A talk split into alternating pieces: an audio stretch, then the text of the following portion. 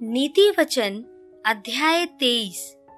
जब तू किसी हाकिम के संग भोजन करने को बैठे, तब इस बात को मन लगाकर सोचना कि मेरे सामने कौन है। और यदि तू अधिक खाने वाला हो तो थोड़ा खाकर भूखा उठ जाना। उसकी स्वादिष्ट भोजन वस्तुओं की लालसा न करना, क्योंकि वह धोखे का भोजन है।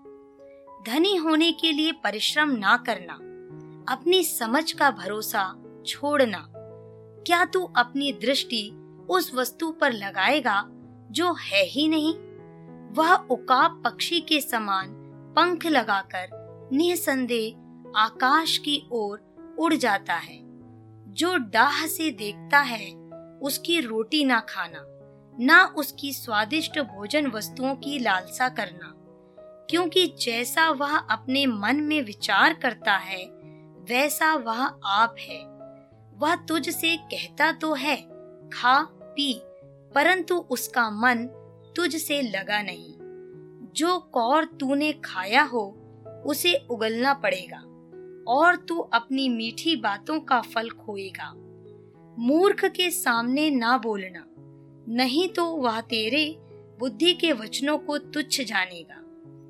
पुरानी सीमाओं को ना बढ़ाना और ना अनाथों के खेत में घुसना, क्योंकि उनका छुड़ाने वाला सामर्थी है। उनका मुकदमा तेरे संग वही लड़ेगा। अपना हृदय शिक्षा की ओर और अपने कान ज्ञान की बातों की ओर लगाना। लड़के की ताड़ना ना छोड़ना, क्योंकि यदि तू उसको छड़ी से मारे तो वह ना मरेगा।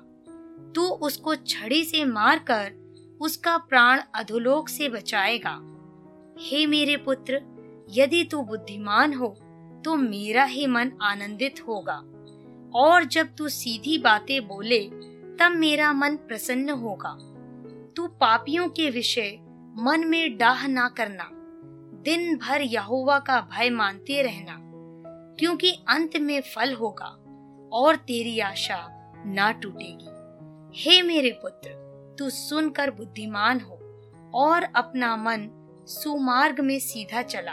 दाख मधु के पीने वालों में ना होना, न मांस के अधिक खाने वालों की संगति करना, क्योंकि पियक्कड़ और पेटू अपना भाग खोते हैं और पीनक वाले को चिथड़े पहनने पड़ते हैं। अपने जन्माने वाले पिता की सुनना और जब तेरी माता बूढ़ी हो जाए, तब भी उसे तुच्छ ना जानना। सच्चाई को मोल लेना, बेचना नहीं। और बुद्धि, और शिक्षा, और समझ को भी मोल लेना। धर्मी का पिता बहुत मगन होता है, और बुद्धिमान का जन्माने वाला उसके कारण आनंदित होता है। तेरे कारण तेरे माता पिता आनंदित और तेरी जननी मगन हो। हे मेरे पुत्र, अपना मन मेरी ओर लगा और तेरी दृष्टि मेरे चाल चलन पर लगी रहे। वैश्या गहरा गड्ढा ठहरती है और पराई स्त्री सकरे कुएँ के समान है। वह डाकू के समान घात लगाती है और बहुत से मनुष्यों को विश्वासघाती कर देती है। कौन कहता है, हाय कौन कहता है हाय हाय? कौन झगड़े रगड़े में फंसता है? कौन बक बक करता है? किसके अकारण घाव होते हैं? किसकी आँखें लाल हो जाती हैं? उनकी जो दाक मधु देर तक पीते हैं, और जो मसाला मिला हुआ दाक मधु ढूँढने को जाते हैं।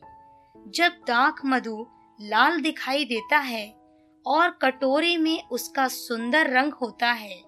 और जब वह धार के साथ उंडेला जाता है, तब उसको ना देखना, क्योंकि अंत में वह सर्प के समान डसता है और करैत के समान काटता है। तू विचित्र वस्तुएँ देखेगा और उल्टी सीधी बातें बकता रहेगा। तू समुद्र के बीच लेटने वाले या मस्तूल के सिरे पर सोने वाले के समान रहेगा। तू कहेगा कि मैंने मार तो खाई, परंतु दुखित ना हुआ। मैं पिट तो गया, परंतु मुझे कुछ सुधी ना थी। मैं होश में कब आऊँ? मैं तो फिर मदिरा ढूंढूँगा।